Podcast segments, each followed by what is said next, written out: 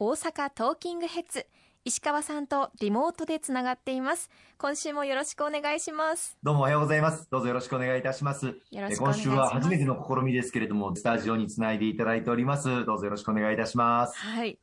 さあまずは大阪市中央区に開設された自衛隊による大規模接種会場に石川さんも視察に行かれたということでそのお話を伺っていきたいと思います。え実際に行かれてみていかがでしたか、はい。あの、大阪における、あの、自衛隊の大規模接種センター、3回目の接種も、あの、行っていただけるようになりました。場所は堺筋本町駅から徒歩2、3分のところですけれども、前回はグランキューブ大阪だったんですが、今回場所が変わっているということもありまして、接種が開始した7日の前日、6日の日に現場を確認させていただきました。やはり、あの、防衛省自衛隊が運営する大規模接種会場、まあ、整然と行っていただけるという安心感がいつもあのありますけれども、今回も準備万端にあのしていただいておりまして、会場への入場から予約の確認、また予診音提出、そして問診接種という流れ、そして接種の終わった後の経過観察を行っていく場所までしっかりとあの確認をさせていただきました。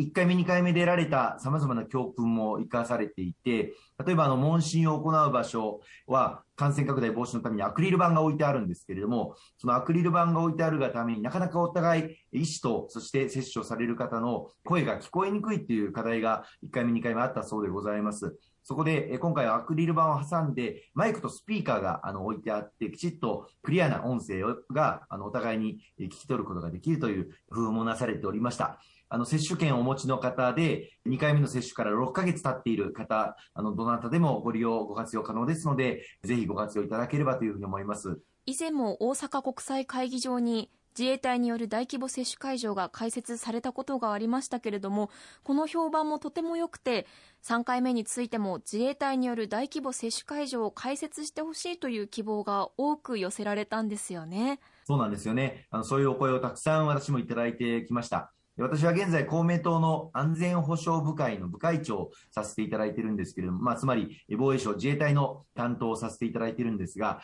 そうしたお声もありましたので、ぜひとも3回目も東京とともに大阪でも接種会場を設けてもらいたいということを私から防衛省自衛隊に何度もあのお願いをさせていただいていたところでございます。まあ、その要望が叶いまして、今回3回目の接種になったということを高く評価をしておりますし、多くの皆様にご活用いただければというふうに思いますね。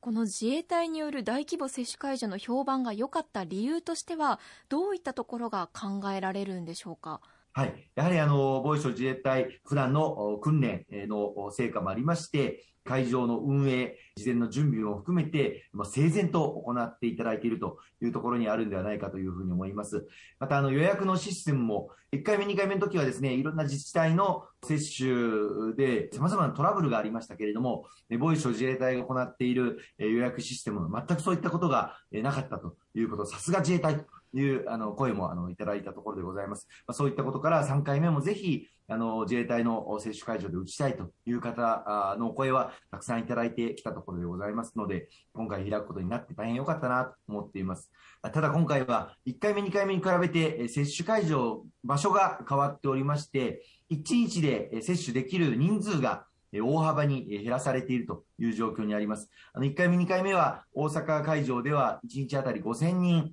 接種することが可能だったんですけれども、今回、堺筋本町駅の堺筋八木ビルに設置された接種会場は1日1000名弱、960人しか接種できない5分の1の接種体制となっております。これでは1回目、2回目打った人がですね、なかなかその3回目の接種を打つことができないという状況が発生しますので、ぜひこの人数の拡充をしてもらいたいということもあのお願いをしておりました。そうしたところ、今週行われました衆議院の予算委員会で、総理からこの大阪の接種体制も拡充するというふうに表明をしていただきまして、同じ大阪市内中央区にあるんですけれども、別の接種会場、日経今橋ビルで追加1日あたり1500人分の接種を行える体制を設けるということが発表となったことも大変高く評価をしたいというふうに思います。この点につきましても今週の10日から接種の受付がスタートしておりまして、来週14日からは合わせて1日2500人分の接種が行われる予定でございます。えまだ、あの、接種予約受け付けられておりますので、ぜひ、あの、お手元に接種券が届いていらっしゃる方、ご予約をしていただければというふうに思います。今後、各地方自治体で接種券の発送がどんどんあの加速化してまいりますので、これから接種の予約をされる方もあの増えてこようかというふうに思います。早めに空いている間に予約をしていただいた方がいいかと思いますので、どうぞよろしくお願い申し上げます。1日あたりの接種可能人数が大幅に増えたというのは、私たちにとってもすごく嬉しいニュースですよね。